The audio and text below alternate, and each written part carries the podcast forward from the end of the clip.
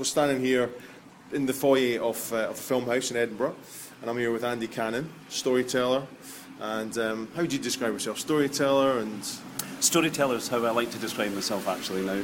Um, I work in theatre, I do all kinds of things, but essentially I'm a storyteller. Yep. fantastic. And we're, we've just come out of your your event today, the Lost Art of the Film Explainer, which was first on at the, uh, the uh, Bo'ness Hippodrome Festival of Silent Cinema. That's the one. going on one. Uh, and I sadly missed the event, uh, and I'm, I'm sure a few other people did as well. So maybe you could tell us a little bit more about, first of all, what you know, how the event came about, and and a bit more about you know what it's what it's all about. Well, it all started because um, Alison Strauss, who's director of the festival, um, and also a mum, uh, she had seen my work in the past doing children's theatre and doing storytelling. And she was watching a show I was in last year, and she'd been had the idea of the film explainer. She'd come across the film, the idea and the notion of film explainer, and was looking for something new for for the festival. And apparently, when she was watching a show, she thought, ah, this is the person. It's a storyteller. It's a theatrical person, but essentially a storyteller. Um, so she asked me if I'd be interested, and I was delighted at the opportunity. And so, how much did you know about? Because I'd never heard of the film explainer before. Um, I had read about the event originally. How, how much did you know apart from? I knew I knew nothing about it. It all made sense that a manager would read out the intertitles. yeah, can you maybe explain Yeah, a little yeah. bit about the background of it? Yeah, then? it seems that what happened mainly in this country, it was theatre managers who most were showmen would read out the intertitles, or if the film was being shown in a music hall before cinemas, the MC would read out the intertitles because you wouldn't presume that anybody could read. Um, and that's really the kind of British tradition. Although we did find out, and we want to explore more, that apparently there was a couple who ran a cinema, I think it was Arbroath, and they would take, the, the husband and wife would actually take on different parts of the intertitle or the reading out to give it a bit of texture, Okay.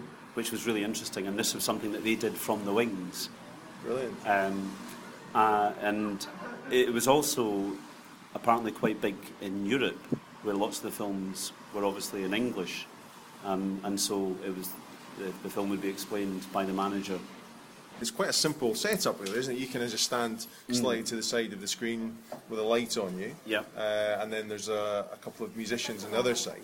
Yeah. Is the musician element something you've added to it, or again was that part of it What as well? would, what would happen in the past? The, the, the managers would probably do it along with the piano players. The stories of some managers who played the piano and, you know, Right. uh, kept people focused. I suppose what we've brought to it is um, maybe a wee bit more detail in the music and themes, um, and also for myself.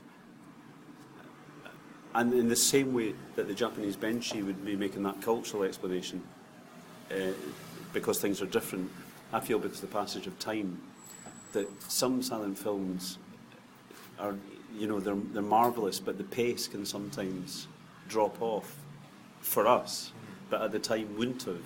Yeah. Because actually, just the spectacle in 1912, 1913 of watching the world that size on a big screen would be holding the attention, but we're now obviously so film and television literate Yeah.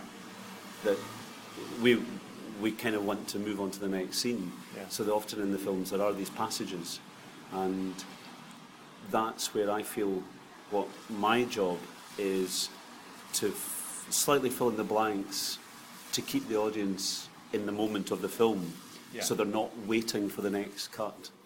Yeah. They're getting information, um, and that's a very personal thing because that's what I feel often watching silent films much as I love them and I find them interesting, you can't help but have a moment sometime of going, yeah, yeah, yeah, we've got that. Yeah, What's gets to the point, the yeah, point, what's yeah. happening now? Yeah.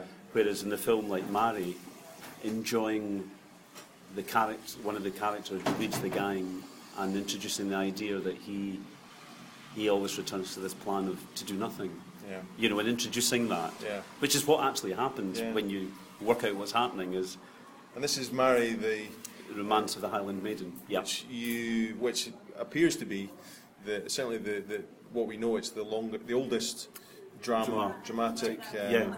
film ever made. Yes. In in, Scotland, Scotland. yeah. Yeah. made in Inverness, 1912. 1912. Yeah, I think what your um, your presentation skills bring to it, I mean, it makes it very relevant again.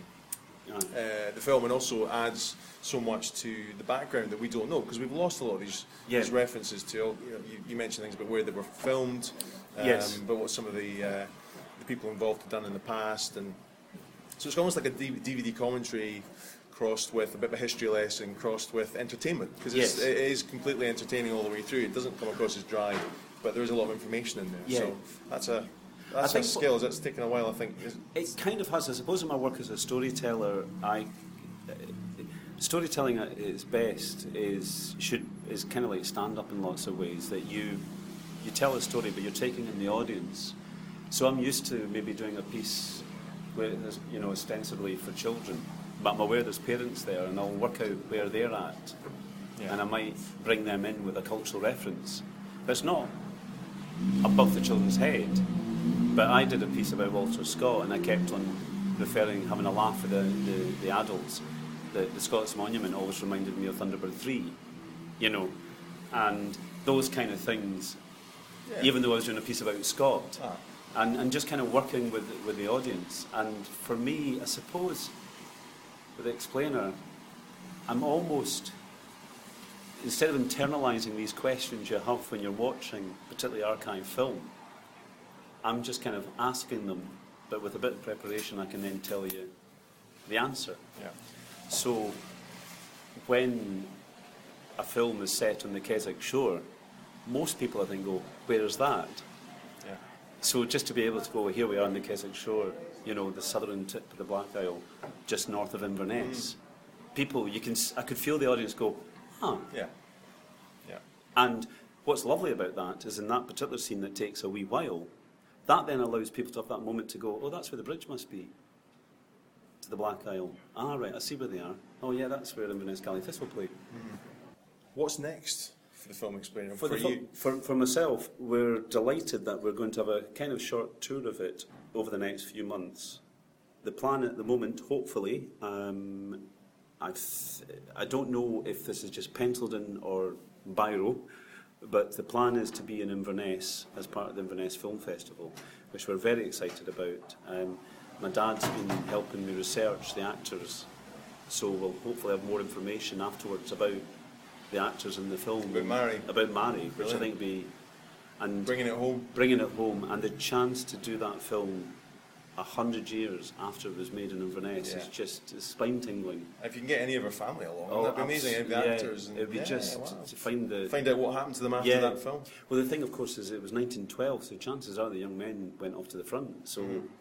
you know, it's so that that's very special. Mm. Um, and for me, what's really interesting about it is that having done some family research, it was about 10 years before that that my mother's family came down from the Black Isle.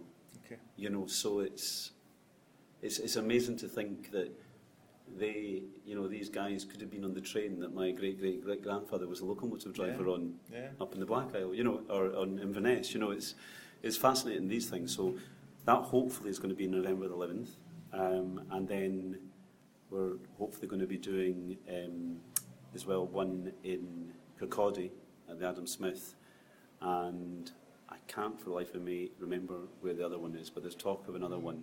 Okay. Um, but uh, so once we've got that and getting people interested, because of obviously you know to do things as we were I think chatting about. I don't know if this has been recorded, but you know the the desire to say could we do one of the classics, big horror ones. You know, um, I've done a, an Edinburgh man. I'm, I'm a passionate Robert Louis Stevenson fan. I've adapted Treasure Island. I've, think he's a genius, and so I feel kind of almost culturally entitled to have a shot at a Jekyll and Hyde.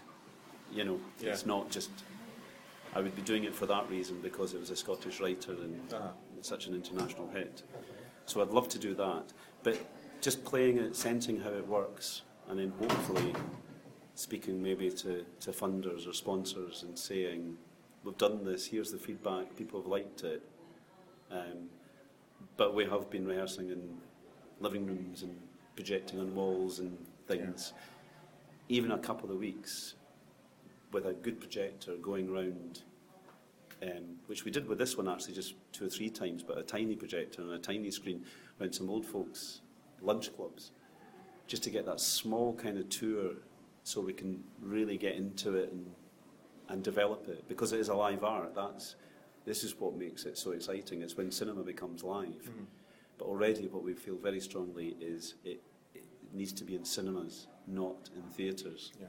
because it's actually about bringing storytelling and live music to the cinema. It, when you project a film in a theatre, it becomes a much different animal.